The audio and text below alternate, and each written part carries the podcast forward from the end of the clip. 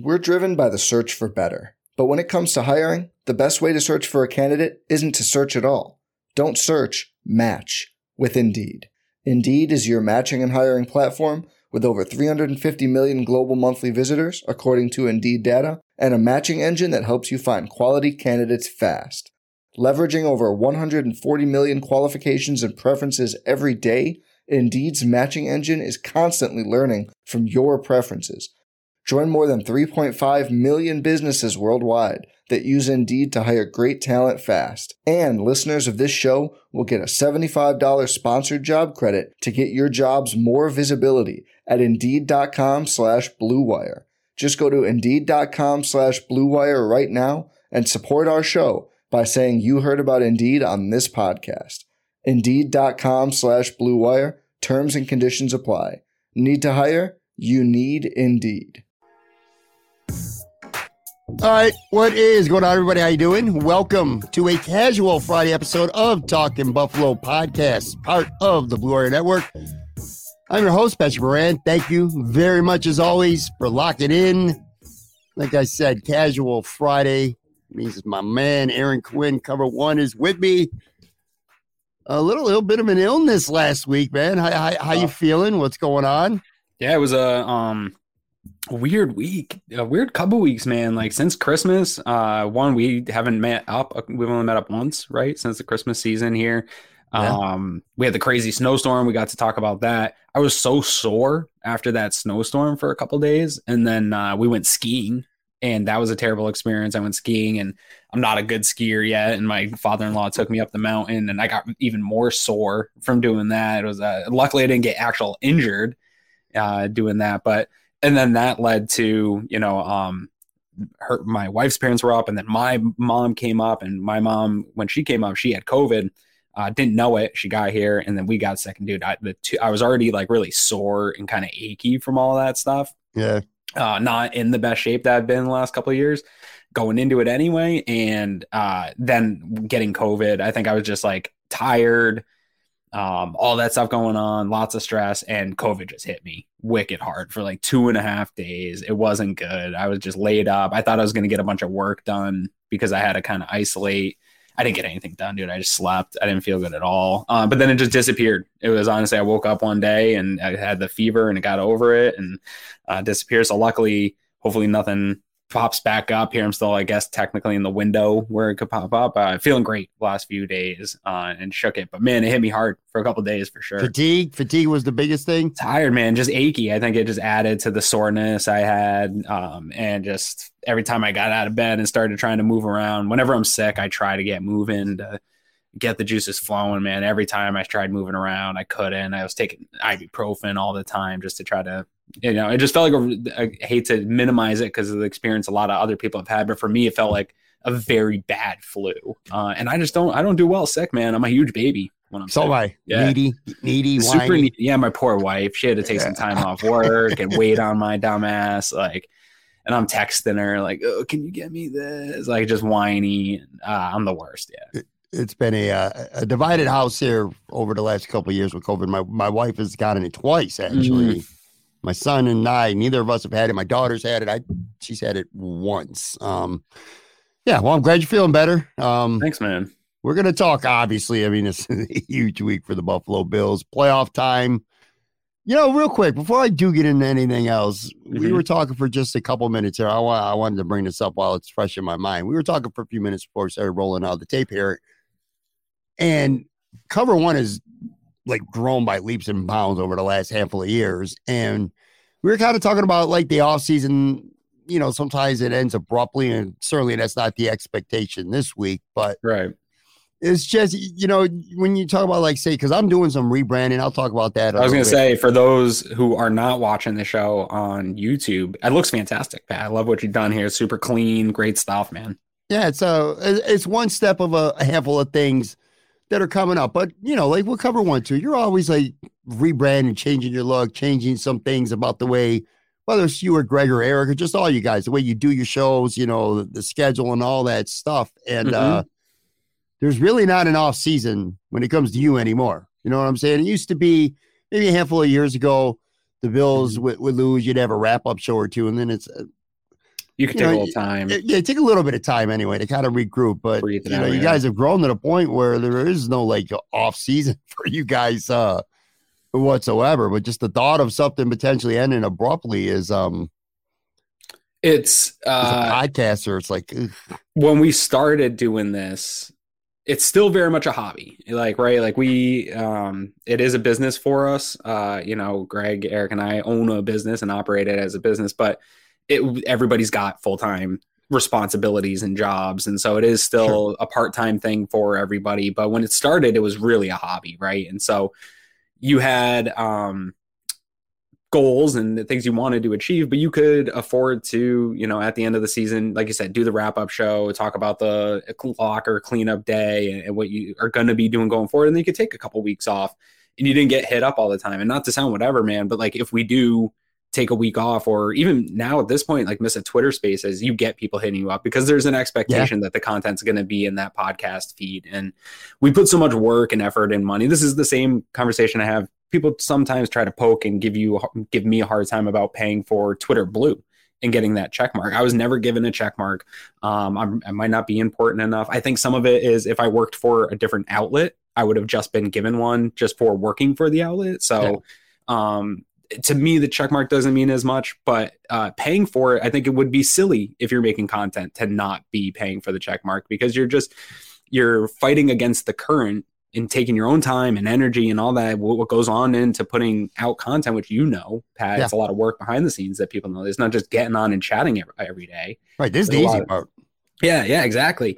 Um, if you weren't doing these things and participating in the algorithms, like you aren't going to get seen. And so I, I don't have any problems with stuff like that, whether it's trying to get out there and, and paying to get your uh, name out in the algorithm algorithm. Cause it is a lot of work, man. And there is no off season to it anymore when people expect the content to be out there. And so, yeah, we were talking like the things that are tough are, especially during the season, what you're doing right now, the rebranding. We have a number of shows, and there's definitely a list of work. As a guy that helps with, you know, does a lot of the graphic work for the network, there's a list of stuff I haven't been able to get to here uh, in season. And I'm trying to determine when is the off season going to start, you know, and then when do I jump into draft season? You know, the way the N F L structured things, if you're an N F L content creator, man, it's all year long. You get a few weeks right before training camp starts up uh, where there isn't much expectation of, of what you're talking about, but it's right. a really all year long product now.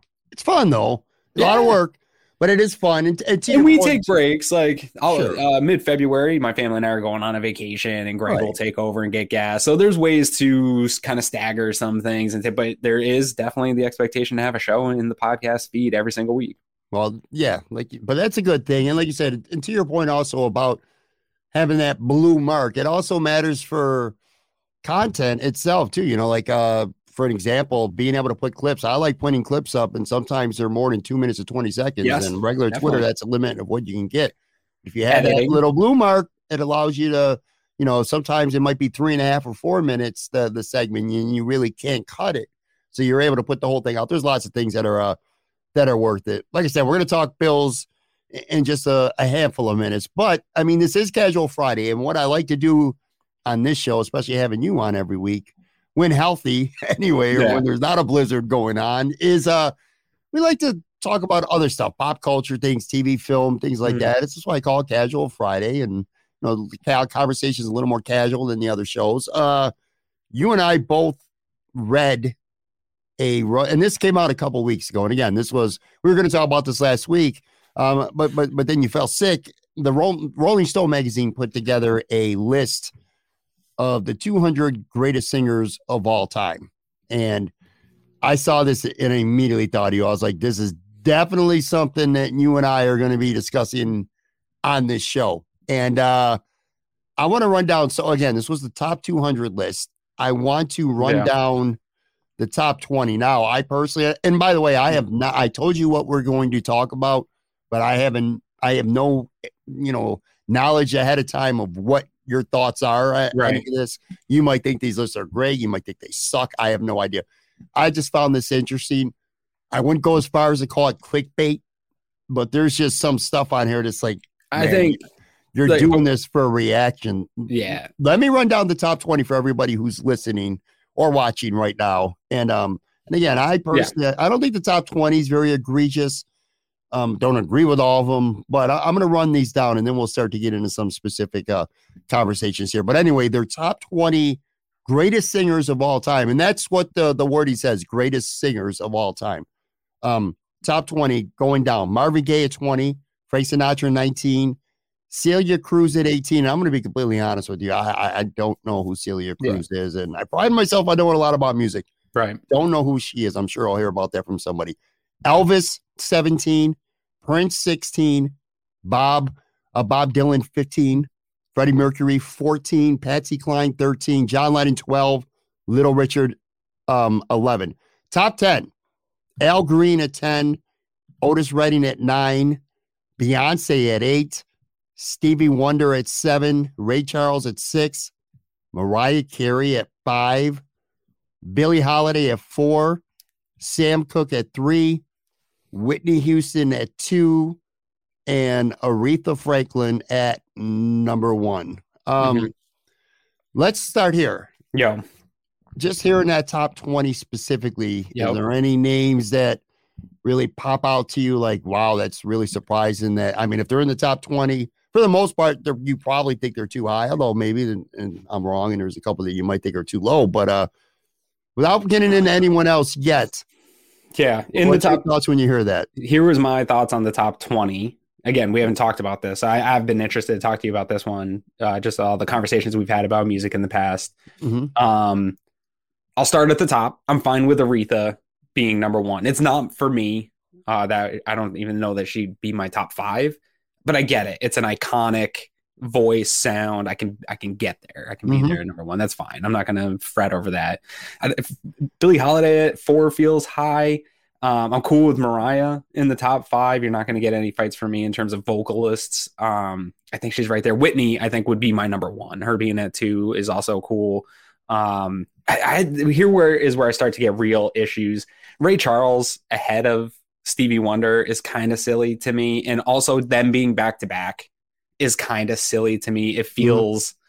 that feels contrived. Like it feels that you just did that because it's two blind guys that are, had really great talent. But one, I think Stevie was way better and way more influential in terms of sound of music for multiple uh, years, multiple decades, uh, sure. the sound that he brought to music um, and just much more classic uh, music. So I would have Stevie ahead. Beyonce's not top ten for me. I, I will die on this hill that I like Beyonce. She makes good songs. I, I don't think she's where people believe she is in terms of female vocalists. I, I think there's a I lot agree. of recency bias in there. And she's a product of the music industry system. Like her and her family have played that thing perfectly and they've lined it up. I, she's very talented. I'm not taking anything away from her, but there's women way more talented and way better singers than her further down this list. And so I don't think she's top ten. That's bad. Um, I don't think Otis Redding belongs in the top ten, especially Marvin Gaye's at twenty and you got Otis Redding at yeah. nine. Like I do like Otis Redding, but come on, like there, there's just some spots in this list.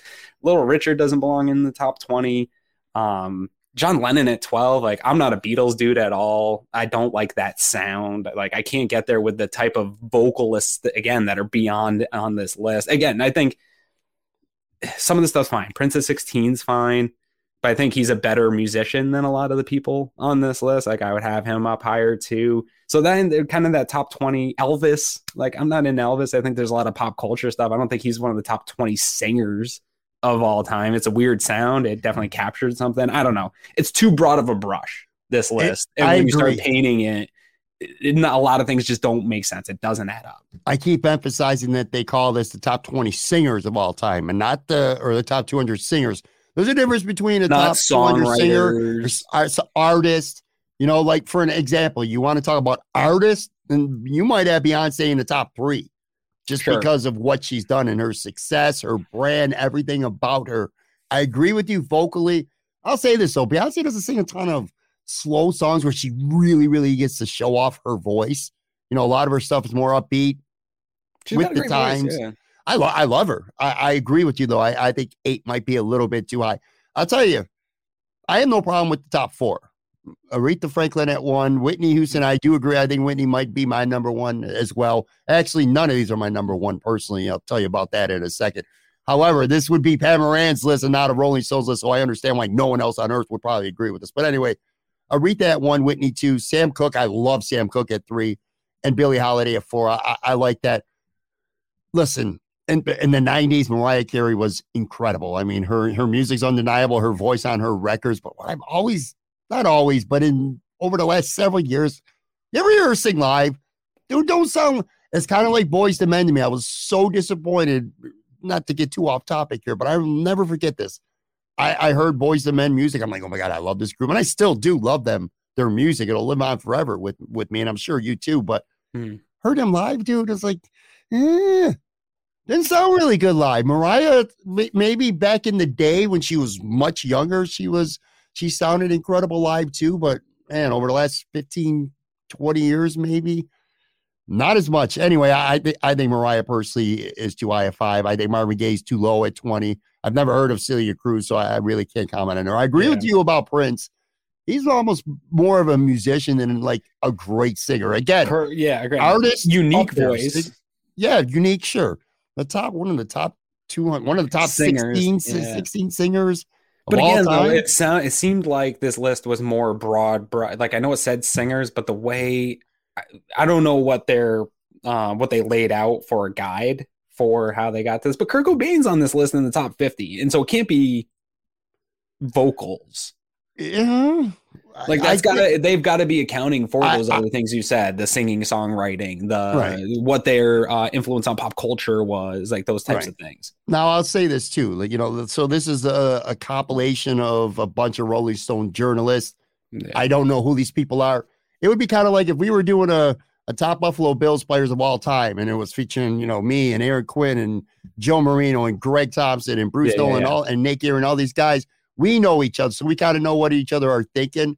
I don't know who these people are, but I would imagine that they all got to take turns making a bigger presentation because some of these people that are on this list are, are like people from the last two or three years. And I'm like, how the hell, you, all the years of music decades, you got people who have two or three hits that are that are on this list already. So there must be some young people represented with, uh, you know, these journalists that put this list together. Right. So that was the top twenty. Um Let me give you, and I'll give you a couple time or a couple minutes to digest things. I got a couple thoughts here. And again, I would suggest people go read it. Uh, I'm not going to put a link up because it's a long one, but just go to Rolling Stone, the magazine. There's an article, top two hundred greatest singers of all time. I'm not yeah. gonna, it would be here all day if we ran through all two hundred. But um, just these are little things that I'm talking about. Vocally, like they got Alicia Keys at one eighty-five. That's honestly... Pat, not mm. to cut you off here. The first you sent me this article, I got really excited. I scrolled down like twenty seconds. It didn't know a bunch of names. There's a couple mm-hmm. of new artists, like you said, and then I freaking see Alicia Keys. And I almost like lost my, you were like, don't tell me any opinions on this. But I almost was like, no, fuck you. I'm not doing this show. I was so offended. And then it just kept coming up at the further we got down this list and the people and the names that I saw. Like I love Sade. Sade is uh, somewhere around fifty. She's yeah. great. I love Sade. You can't put her over Alicia Keys' voice, dude.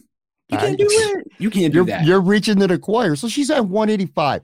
Mark Anthony, a great singer. He's at one sixty-seven. Carrie Underwood, who's becoming one of the most successful country music artists of all time, actually, and an amazing singer. She's at one fifty-eight. And then I look at this list Kelly and again. I, back there too, isn't yeah. she?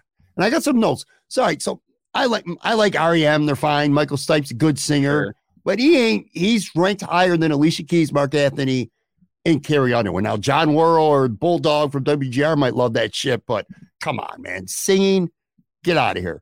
Uh, Barbra Streisand, I don't know how you feel about her, but she's a goddess to me. one forty-seven, get the fuck out of here. one forty-seven, barely cracking the top one fifty.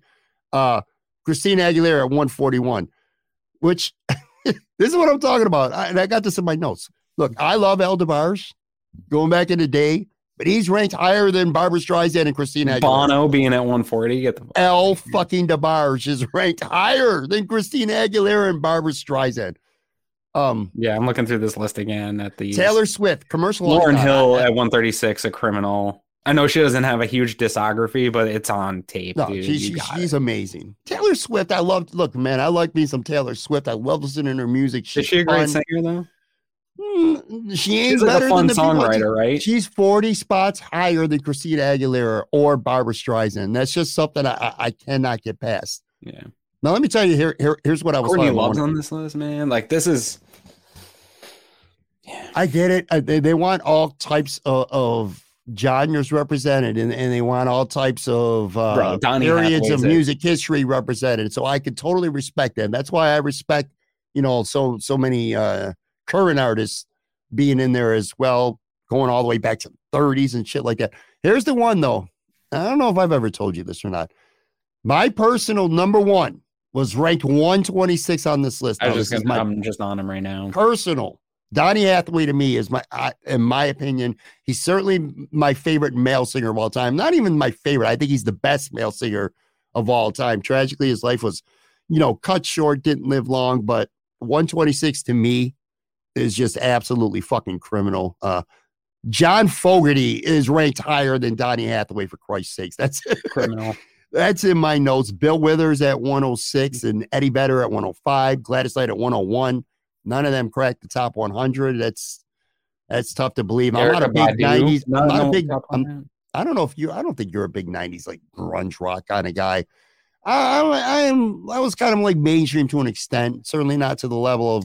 I wasn't really ever like grunge. I liked like uh, I don't know, more of that like all nineties all rock. I think. Mm-hmm. Well, I'll tell you, Eddie Vedder from from Pearl Jam, incredible vocalist. So I, I thought that was just. Uh, Too the low. Weeknd being at one ten is kind of in, so insulting to Donny Hathaway, man. Yes. Yes. That's and I so like insulting. The Weeknd. The Weeknd's like, good. I like The Weeknd. Yeah, there's good music. He, no, he ain't Donny. Insult, he's, not, he's not Donny Hathaway. Yeah, um, who else he got? No, Stevie Nicks. One of the most distinctive voices ever in music. Um, long, illustrious career. And she's only at ninety-three. And that you passed over Bill Withers at one oh six. He should get some love. Yeah, here's the and here's the one that kind of gets me the most, maybe. Now, again, this is this is singers, not artists, so you can make a case that maybe he's not top five. I, I would argue against it, but Michael Jackson's at eighty-six. Dude, all right, I gotta I, yeah. I wanted to. I literally laughed out. You know, we say L O L all the time on social media. I literally L O L'd in real life when I saw this, and he was eighty-six. Mm-hmm. To me, this says this. Uh, This article is getting too much the, the attention. It's getting too much attention. You don't even deserve it if you got Michael Jackson at eighty-six. Now, look, I'm a big Journey dude. Steve Perry, back in the day, I love Journey. Steve Perry, great singer. He's better than Michael Jackson because he's ranked higher than Michael Jackson. Yo, they got Kurt Cobain at number thirty-six. Pat. How's Michael? How are you telling me that there's eighty-five? Forget about success or artist or dance. And no matter, yeah. Package. There's there's eighty-six or eighty-five better vocalists than Michael Jackson. I got a note here at forty because I, I had notes through about the top one hundred and then I got busy with everything mm. else. Um, at forty, I, Aaliyah is at forty, and I goddamn it, I love Aaliyah. And I have no problem with Aaliyah being at forty. That doesn't bother me. But I hadn't seen Michael or Janet yet. What are you doing? What kind of list are you going to be like? I love Aaliyah. Like the king of pop, and in my opinion, Janet is uh, I think underrated as the best female performer musician of all yeah. time. Um, and they're not even showing up on the list in the top forty. Like you're crazy. This is a crazy list, Pat. I was so there's so many triggering things happening while I was going through this. Really but is, it, I'm glad you brought up Michael if, being so far back here. If, if you if you care about music, this list could trigger you. Um, yeah. I got, I got a couple more, too, in my notes. You know, Janis Joplin, one of the most powerful for male or female singers of all time. She's mm-hmm. only seventy-eight. Um, I think Bruce Springsteen should be mu- ranked much higher than he is. He's only at seventy-seven. You and I are both R and B guys, so I'd be surprised if you didn't agree with me. Uh, Luther Vandross only being thirty-one. That's I think relative. D'Angelo at seventy-five is way low. Yeah. Yeah, I think, I think a lot D'Angelo, of people don't know him though. Man, he like the sound. Um, I do think people should go back and look up. There's like a period of sound of like a blend of hip hop and R and B coming together, uh, like the Roots, Jay Dilla, Erykah Badu, and D'Angelo mm-hmm. was really at like the heart of it all. And those two albums he put out in the late nineties, early two thousands. If you are an R and B fan, like uh, the Donny Hathaway, the like the the Sam Cooke, those classics, R and B. Uh, I, I think D'Angelo's albums represent that probably better than anything like out of that nineties two thousand era. Like it mm-hmm. is so soulful and good. Um, I do think people should probably get on that because he probably belongs a little bit higher than seventy-five, if, in my opinion, if I'm pounding the table for a guy out back here. I don't like asking, we've talked about this on the show before. I'm not a big fan of asking people who listen or watch to do things. Like I'm not, I end up doing it, but I don't like asking people, you know, to, to subscribe to the show and like the show and subscribe to the podcast and, and do all this stuff. I'm urging you, especially if you're a younger person, go Google Donny Hathaway, go to Spotify Music or whatever, and play some of his music. This guy vocally was as good as it gets uh, for anybody. And uh, here, it, go ahead. Where were you? Were in the sixties, right? Because I'm scrolling through here. David Ruffin is on this list at sixty-six, and you want to talk about like powerful, influential sound of male vocals, like. Mm-hmm. Uh, people love the Temptations, one of the better selling Motown groups of all time, spans generations.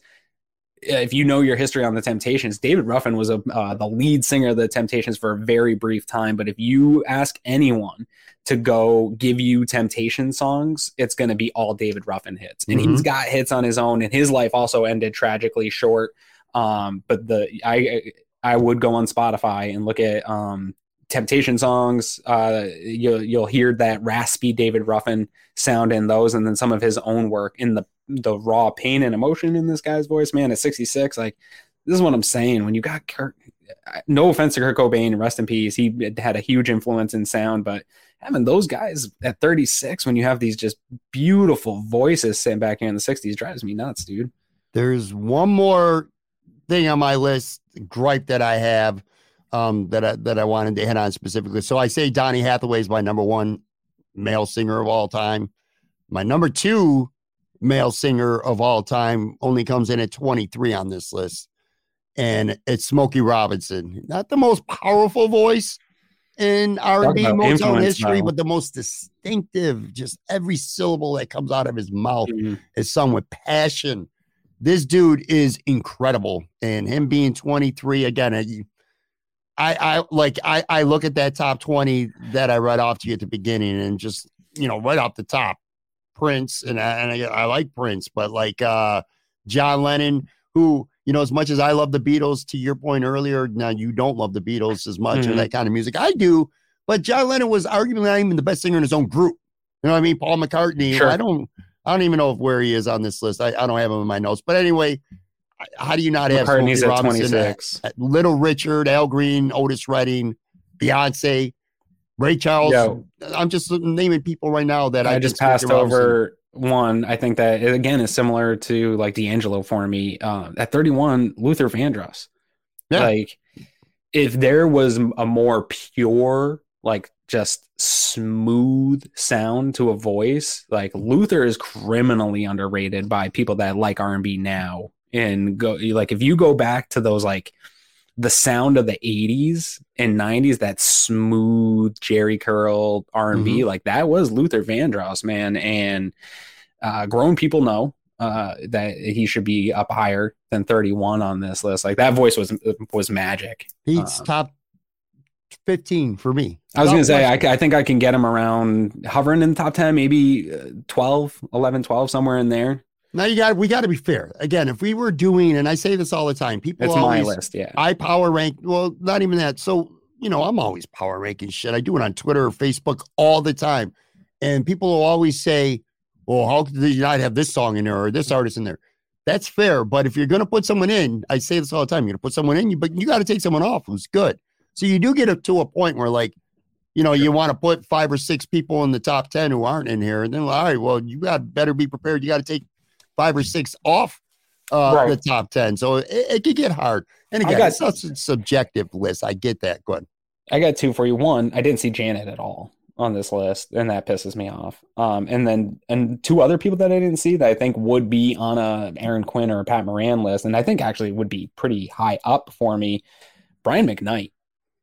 I don't see anywhere on this list. And I think, like, vocally, Mm-hmm. Um and live, you talked about see, seeing people live, dude. I, I've gone to two Mariah McKnight shows. Me too. And, I've, I've been to um, two of them as well. I had goosebumps the entire time. his voice just live. It's a really incredible, it's a special thing. Uh, I, I would have him up there. And then uh, Bryan Adams, I think, again, a dude that has a criminally underrated, powerful voice. If you're watching this on YouTube, I'm, I've got it. Both of them that you just said, I'm laughing. And here's why, because this is how I was going to wrap it up from my end. I have, I made a top five list of the most egregious snubs that aren't, that from what I've seen, aren't even on this list. So I'm going to go backwards. Number five was Bryan Adams. Now, really, should Bryan Adams be in the top forty?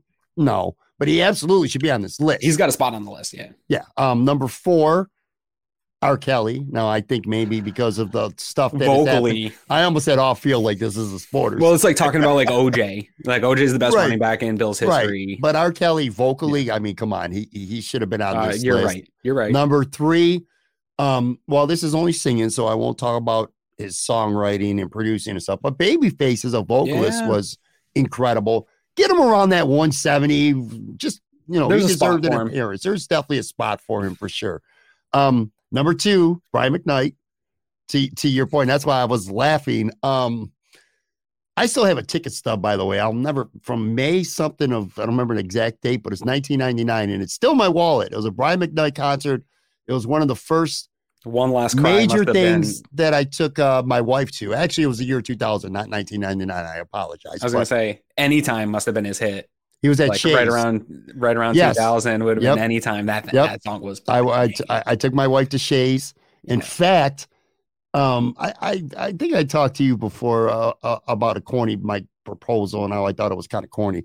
But at any rate, my, uh, my original plan was I wanted to do it at that concert, the Brian McKnight concert. That's why I was kind of laughing when That'd you said dope. that. So yeah. that was number two.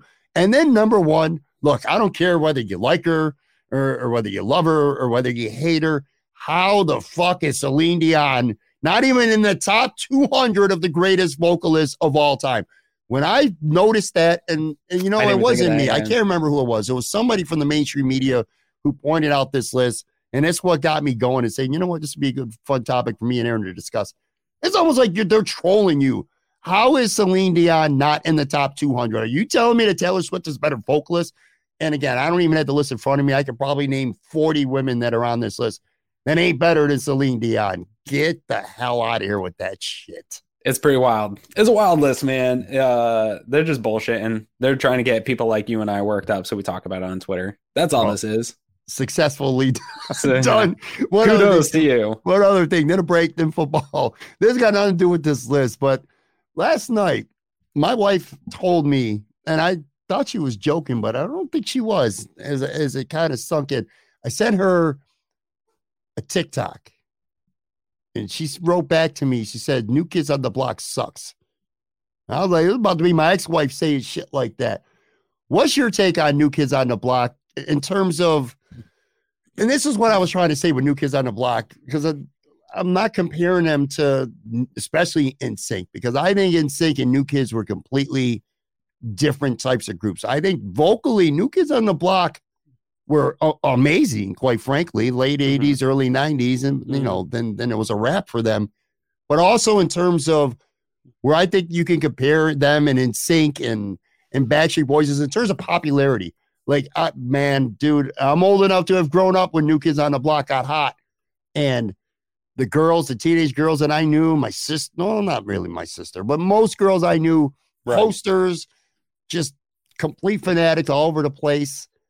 What you, I'm not going to ask you to compare them to, you know, and say get back to who came later on. We should do. Are you uh, a New Kids fan? No, we should do a. Um, what do you mean? No, I'm not. I, we should do a power ranking sometime though. A boy band. Well, apparently they're going to be ranked low on your list. Boy groups, they will be. They'll be like maybe even borderline top five. What will give them or borderline top ten? Um, even what what would give them an advantage in my list would be that the the influence they had on the market to accept that type of music and to get in those teen magazines and to get on teen walls. I feel like they were really the first to capitalize on that sort of, how do we get teen girls all excited? Which I think in like my mom's generation was kind of the Beatles, maybe like of what mm. we'd heard about, but it wasn't really like wanting like crushes like we saw with uh, like this was more like girls fantasizing about being with New Kids on the Block. But in terms of music, I thought their music was whack. I thought that their sound was corny. I thought that their style was corny. And I thought I have a personal beef with them because I am a New Edition guy. And oh, me too. I, New Edition, in my opinion, is the original sure form of that group. And I think what uh, New Kids on the Block and the music industry did was they whitewashed it with some white kids from Boston, and they put it out for the mass market who wasn't ready for the urban sound of New Edition, even though it was better music. They were better dancers. Absolutely. It was better musicians. Um, our culture at that time, for whatever reason, people can come at me for this, it was more palatable to white suburbia to get New Kids on the Block and go Absolutely. To those concerts and those shows. And that is what catapulted them ahead of New Edition. And I, I hate that. I hate that type of stuff about the music industry. Again, it's what makes me think people put Beyonce on these tops of these lists is because she was palatable to the mass market. Like selling more records does not always equal you are better. Right, like Drake with rapping. Drake, yes. Drake is yes. one of the most successful. In fact, he might be the most successful rapper of all he's time. He's not the best rapper today. No, he's not even in the top fifteen or well, I don't know fifteen rappers today. I was talking about all time. But sure. I, anyway, to your point, like New Edition, yes, they, they, and they were. I agree a thousand percent. And if you want any uh, proof of how good they were, look at how they went on to do individually. They all became really good individually. I would compare like Backstreet Boys more to New Kids on the Block, like.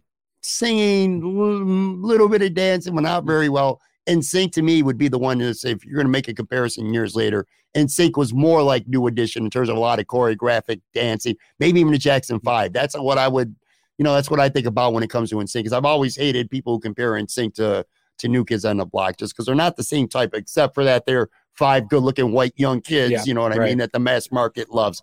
Anyway, I, I just, I got pissed when she told me that they suck. Let's take a quick break and then we'll actually talk about something that I know people are going to think are much more important. Uh, Bills, Dolphins. Be right back, folks.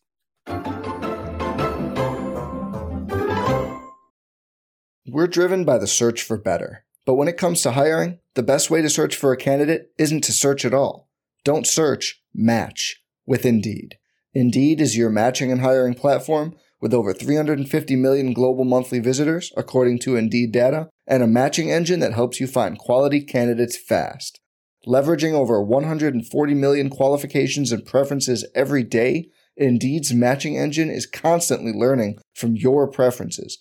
Join more than three point five million businesses worldwide that use Indeed to hire great talent fast. And listeners of this show will get a seventy-five dollars sponsored job credit to get your jobs more visibility at Indeed.com slash Blue Wire. Just go to Indeed.com slash Blue Wire right now and support our show by saying you heard about Indeed on this podcast. Indeed.com slash Blue Wire. Terms and conditions apply. Need to hire? You need Indeed. Sports fans who like to wager, which is pretty much everyone these days, I'm here to tell you about OddsTrader, the number one site for all your game day bets. If you're looking for a one-stop space on these interwebs to compare odds, live, up to the minute, look no further than OddsTrader. Why is OddsTrader so valuable to you? Well, for starters, it's the perfect place to compare betting odds and lines from all the major sports books. Why does it matter? Well, it matters because if you're liking a team, you want to throw down some cash on them, you're getting your choice of what's getting you the best odds, the best lines. It's a chance to find the highest payouts if you're betting the underdogs or profiting the most if you're going to go with the favorites. OddsTrader also allows you to compare all the different sign-up codes and promos from the sportsbooks to get the best deal out there for you. If that's not enough, the OddsTrader app gives you the player stats, key game stats, injury reports, projected game day weather, which could be a huge thing to know in certain situations. OddsTrader also has a bet tracker so that you can keep records of all your games that you have wagers on and all your betting activity. Simply put, OddsTrader gives you quite literally everything you need to make the most informed bets humanly possible. If you're into betting on sports games, any sport, by the way, make sure you go to oddstrader.com slash Blue Wire. Again, that's oddstrader.com slash Blue Wire. OddsTrader, the number one site for all your game day bets. All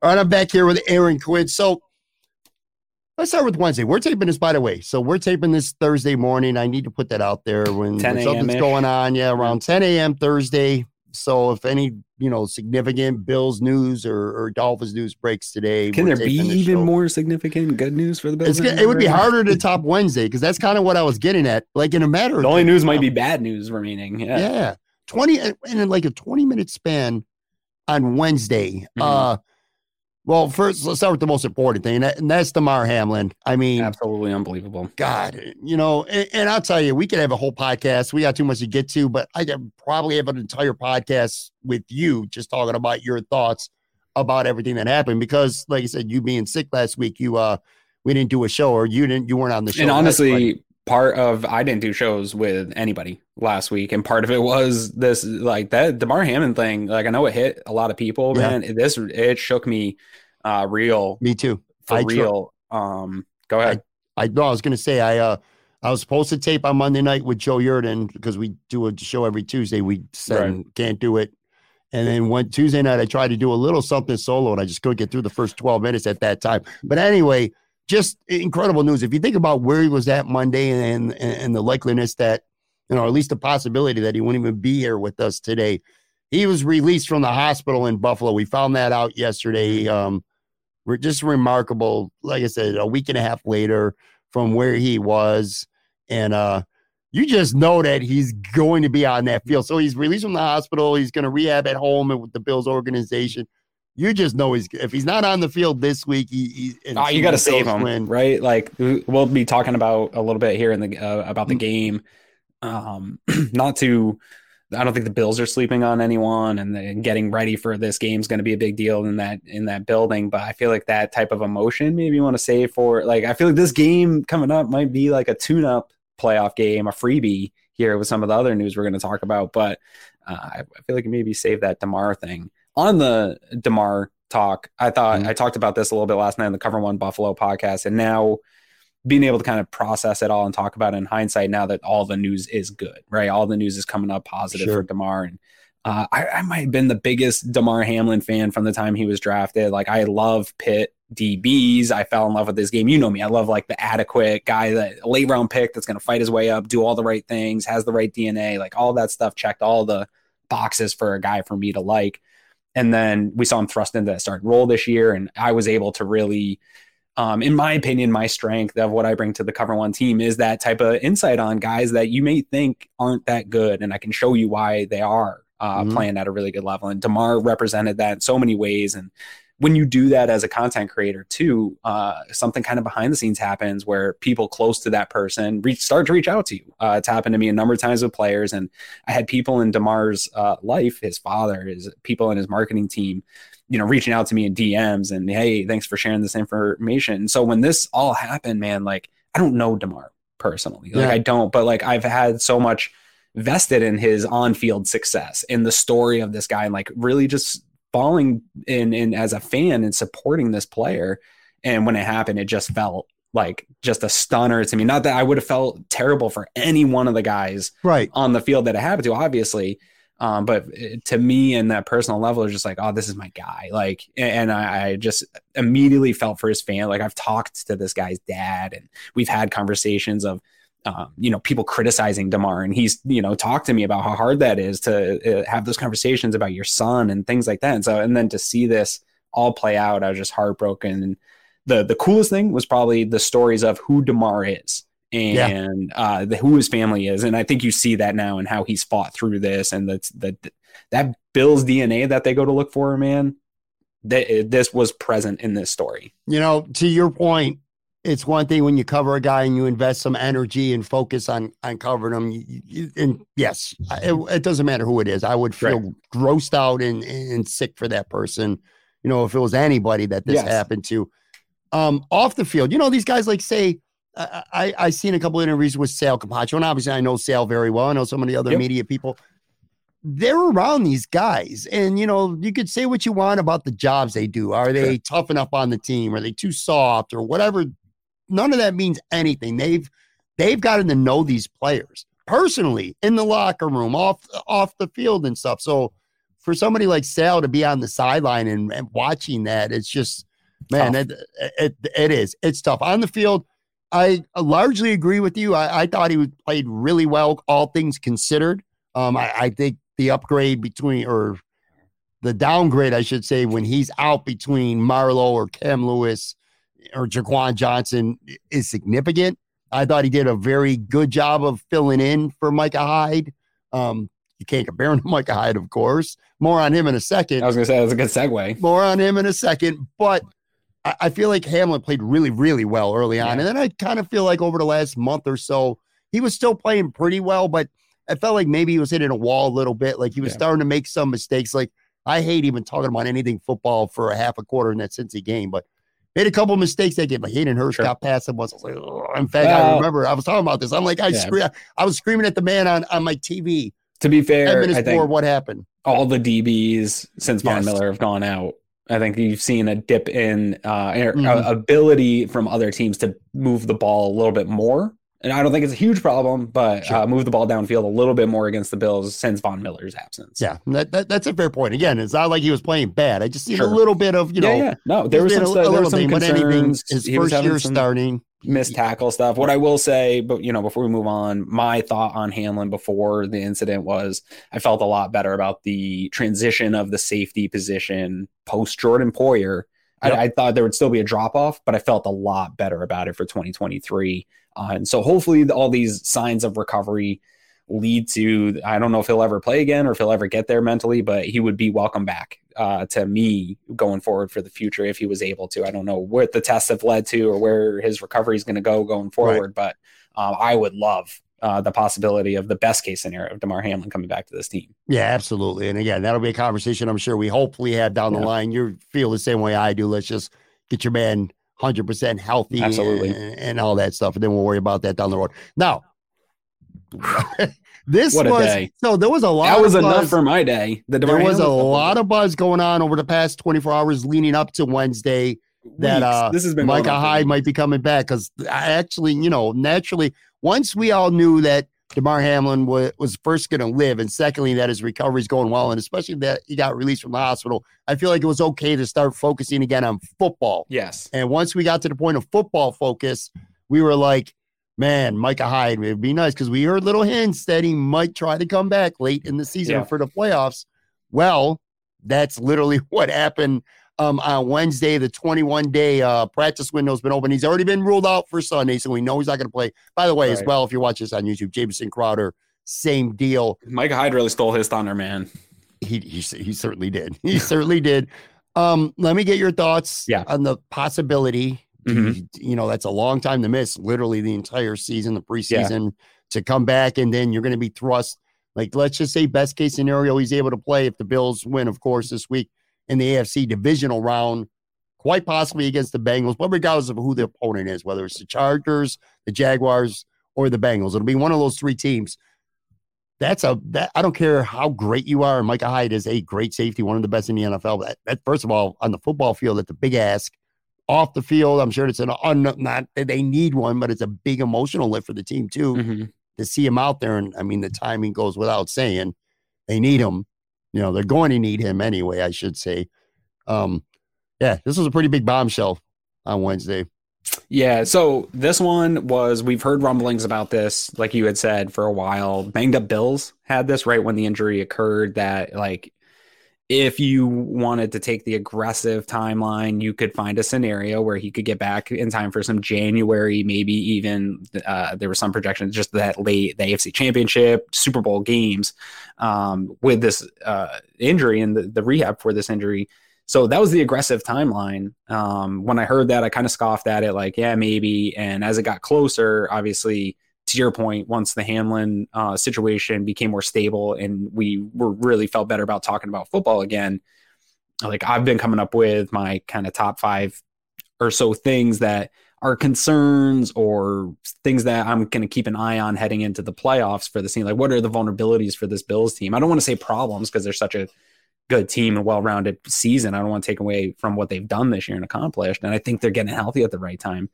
But going before this news of Hyde, the big one was, man, that hole that Hamlin left, and that there was already a drop off at the safety position. And now you're going to your fifth, sixth safety options. If we're all, if we're being serious here, right? Like Jaquan Johnson going into the year was the third safety. He played his way out of that. So Hamlin was really your fourth safety already. So you're already down your fourth safety starting. Mm-hmm. And then you get Cam Lewis. That's what, fifth yeah. safety. And now you're going to Marlowe. So you're into your like depth of sixth safety, potentially going into the playoffs. And in a game against this Miami Dolphins team with a Skylar Thompson at quarterback, like, okay, maybe you win a couple of those shots, but I don't think it's enough to overcome the Bills team. So you can kind of probably hide that in a game like this, but against the Cincinnati Bengals, against the Kansas City Chiefs, like those are the matchups that would just keep me up at night. As much as I love Dean Marlowe, as much as I like Cam Lewis, like they're just not built for those types of games and these types of teams.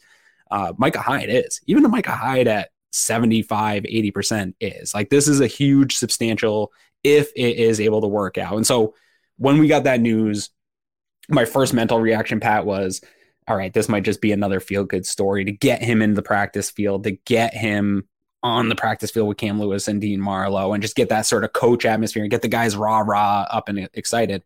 But then I heard Micah Hyde's press conference and the way he was talking about this injury and the way he was chomping at the bit to get on the field, and he's yeah. ready to go today.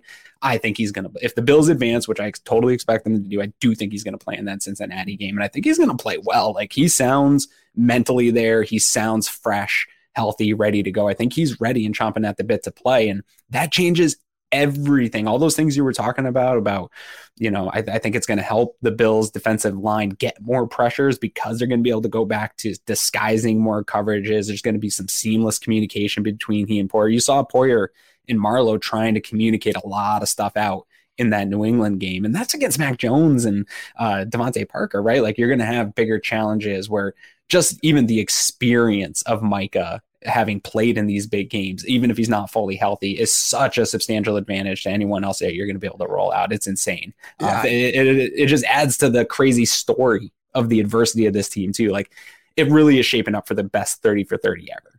It really is. This is, yeah. this is, this season has been absolutely nuts on and obviously off the field as well. Real quick here, cause I do got a couple other things I want to get to, but it's kind of a package deal.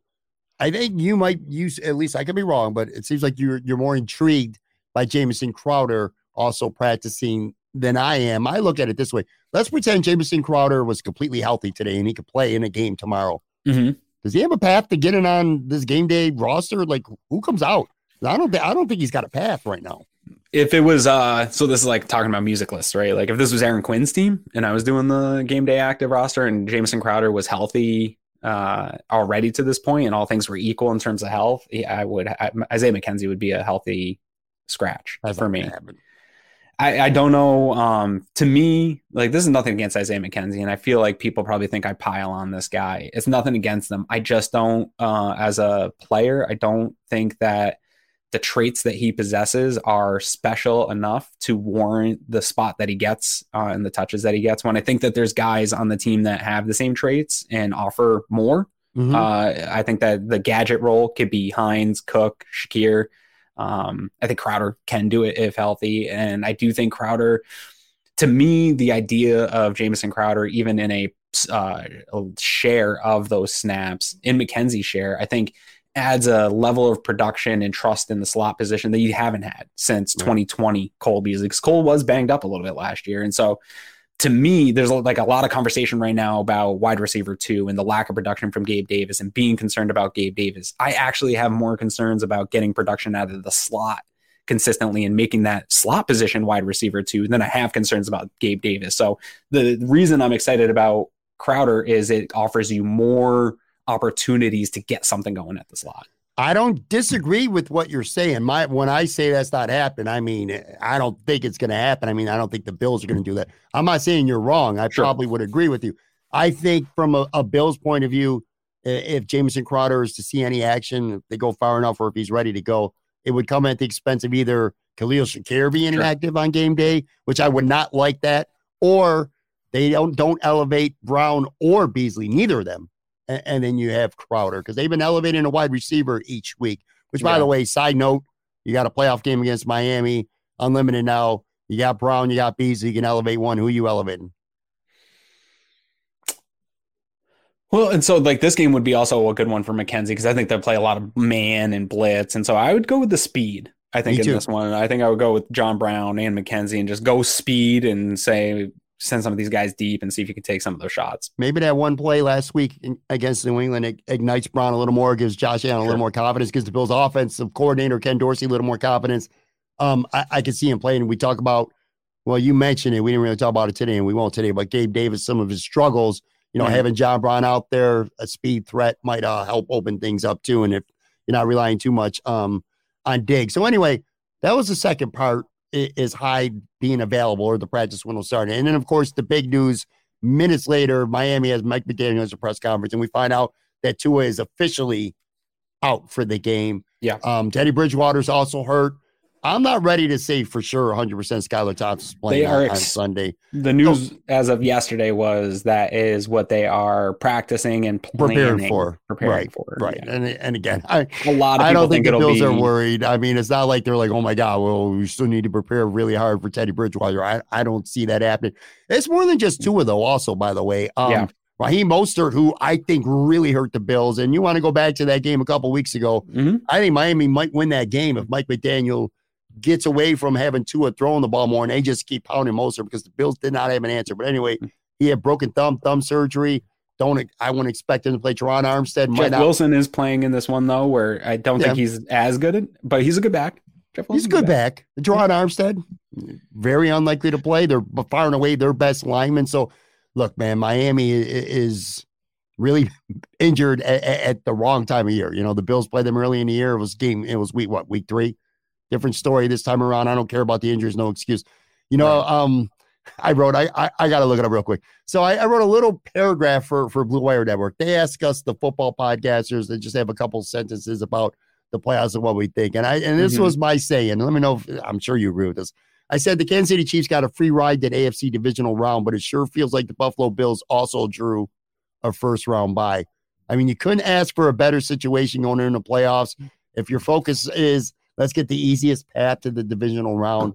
You're playing a Miami team. I know they're in the division, and I know they yeah. still got some good players, but, man, I, I mean, it couldn't go any better for the Bills considering the team you're is literally limping in the playoffs, hypothetically and realistically getting into the playoffs. So banged yeah. up, no quarterback, their best lineman's out, their best running back's probably out, and other injuries as well, man. This is just a yeah, – even if they were pushing, healthy – you're pushing towards like a fourteen, fourteen and a half spread. Some people are projecting uh, by yeah. game time, um, which is so significant in the playoffs. Like th- these are supposed to be tight matchups. I think each round last year was all one score games, except for that Bills Patriots game. Uh, weren't wasn't like most one score games in playoff mm-hmm. history or something like that. So I wouldn't expect that for all of Wild Card Weekend is actually shaping up for pretty much blowouts, except for that uh, Bucks.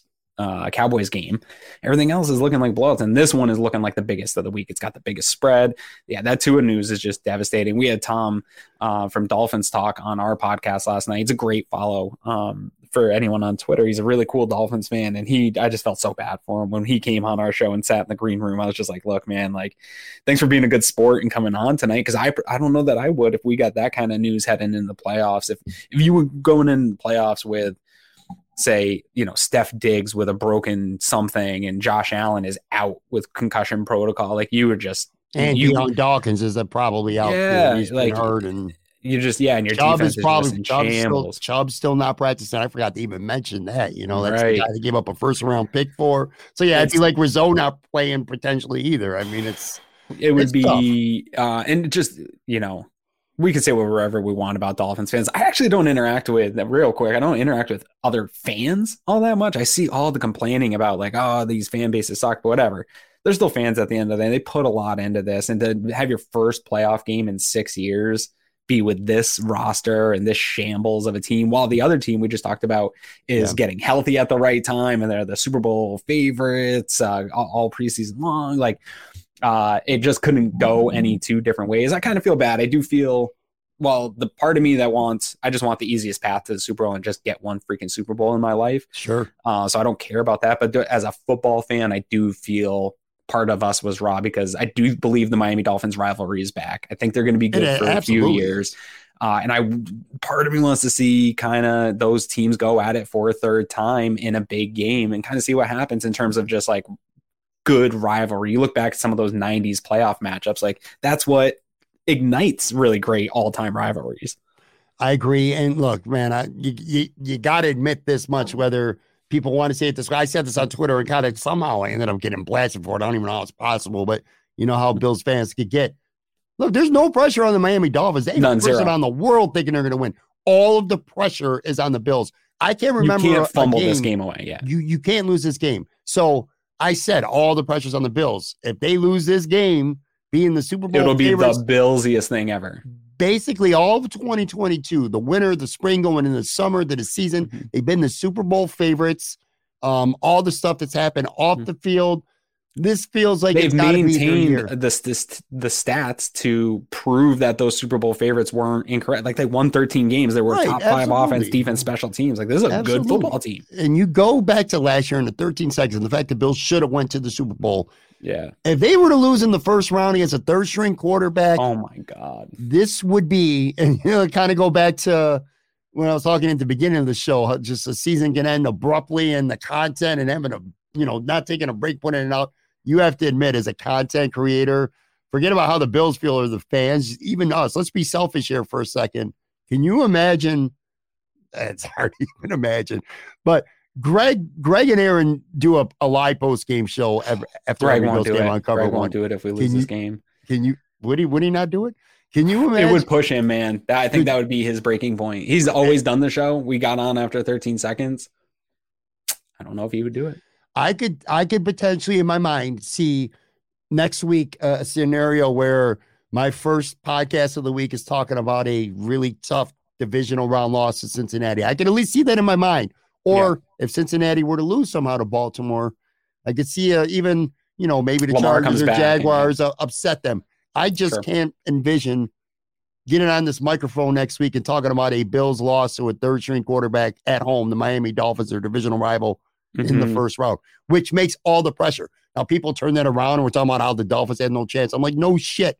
That's why I'm saying the nobody Bills have, thinks they have a chance. Yeah. No, no, nor should anyone think they have no. a chance. There's just there's not. Well, I saw a tweet excuse. earlier of um one of the Dolphins beat guys from yesterday put out uh the they were all dancing and like high five and stuff, and he's like, "Oh, the Dolphins feel loose." I'm like, God damn, they better feel loose. They had there is no pressure on them to come out and perform well. Everyone's expecting this game to be thirty-five to ten.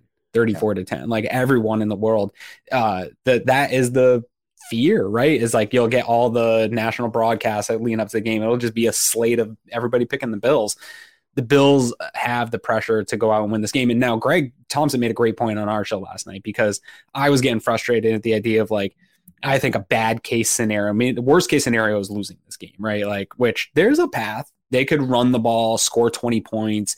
If they got a bunch of turnovers, they can limit the Bills. They were the only sure. team to limit the Bills to under twenty points. Like they're, I don't think this Dolphins team's going to come out and drop thirty. I think there's a path to them trying to limit the ball and and old school run the clock out type game.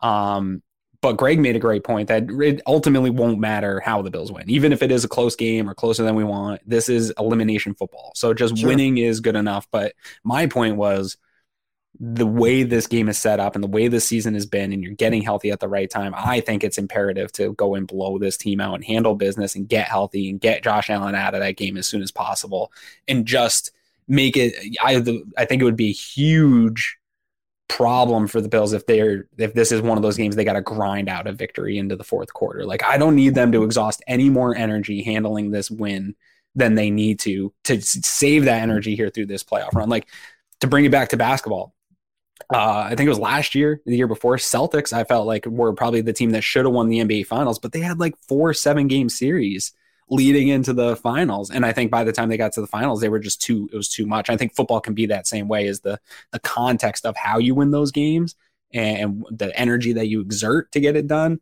And that's what would be my problem of going into kind of a lame game where all the pressure is on you. Sure. That, that, that's the downside. The upside is they're the better team. Just go out and stomp them. And you might get Josh Allen and a lot of these guys getting the fourth quarter off. That would be so. God.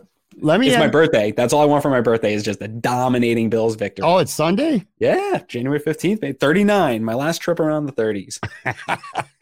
I want to end this episode with a bold prediction. I know the uh, trendy thing. Everyone always tries to come up with an upset in the first round. The yeah. trendy thing is saying that the Giants are going to beat the Vikings. And I get the logic behind that. Mm-hmm. I'm going to throw something bold at you, though. Mm-hmm. I think the Baltimore Ravens to beat the Cincinnati Bengals. With who's is it going to be? Probably um, Hundley. I mean, Lamar. There's still it's still allegedly hopeful. Is it Hundley? Yeah, he's sore, but he, he was throwing at practice. Lamar's still not practicing. I'm just here's my real quick point. They're playing each other for the third time. Mm-hmm. They're they're their games are always close. Mm-hmm. Um, Cincinnati had a lot to play for last week. Baltimore rested Andrews. They rested J K. Dobbins. They got a good defense. They can run the ball. They can control the ball. I'm not saying, you know, they you should sure. bet the Ravens. Yeah, yeah, yeah. Right. I'm just telling you, people were sounding like it would be the Dolphins beating the Bills. To me, it's not. Cincinnati is yeah. a very good team. Cincinnati could very well beat the Bills and the Chiefs and go to the Super Bowl. I'm not saying that can't happen. But I'm telling you, man, don't sleep on the Ravens. They got a good defense. They got playmakers on offense, or at least control the clock. Keep that game close. Get it down to the last seven, eight minutes, a one-possession game, and anything can happen. I, I would not be – nobody knows the Cincinnati Bengals better than the Ravens is what I'm saying. Yeah. And and who knows? Maybe Lamar does. He didn't practice in like thirty-some days, so I, I don't see it happening. But I don't know, man. I, I just get this gut feeling that that's going to be a uh, – a really close game very late. Yeah, I like it. Um, I, I think that's, in terms of upsets, uh, I think that's a fair one to pick for sure. Yeah, and, and and look, if Cincinnati blows him out, I'm just going to make sure the last five minutes of this podcast gets uh, oh, whatever. Yeah. deleted forever. Anyway, make sure you follow Aaron on Twitter at Aaron Quinn seven one six. Wish him a happy birthday on Sunday. And then after the Bills game on Sunday, make sure you head right on over to Cover One. They will be live, Aaron and Greg. Hopefully talking about a comfortable, stress-free, injury-free Buffalo Bills victory. Thanks for doing the show, buddy. Thank you, man. Good to see you. I'm Mark Chapman. Welcome to the Planet Premier League podcast. Each week, Cesc Fabregas, Nader Manua and myself talk all things Premier League. As a player, you don't have time to talk. No. You don't have time to make a plan. You just need to deal with wave after wave after wave. We watched Coach Carter and he said, oh, afterwards, the game's just about doing this for your teammates. And I remember looking around halfway through the film and half the squad was asleep. Planet Premier League. Listen wherever you get your podcasts.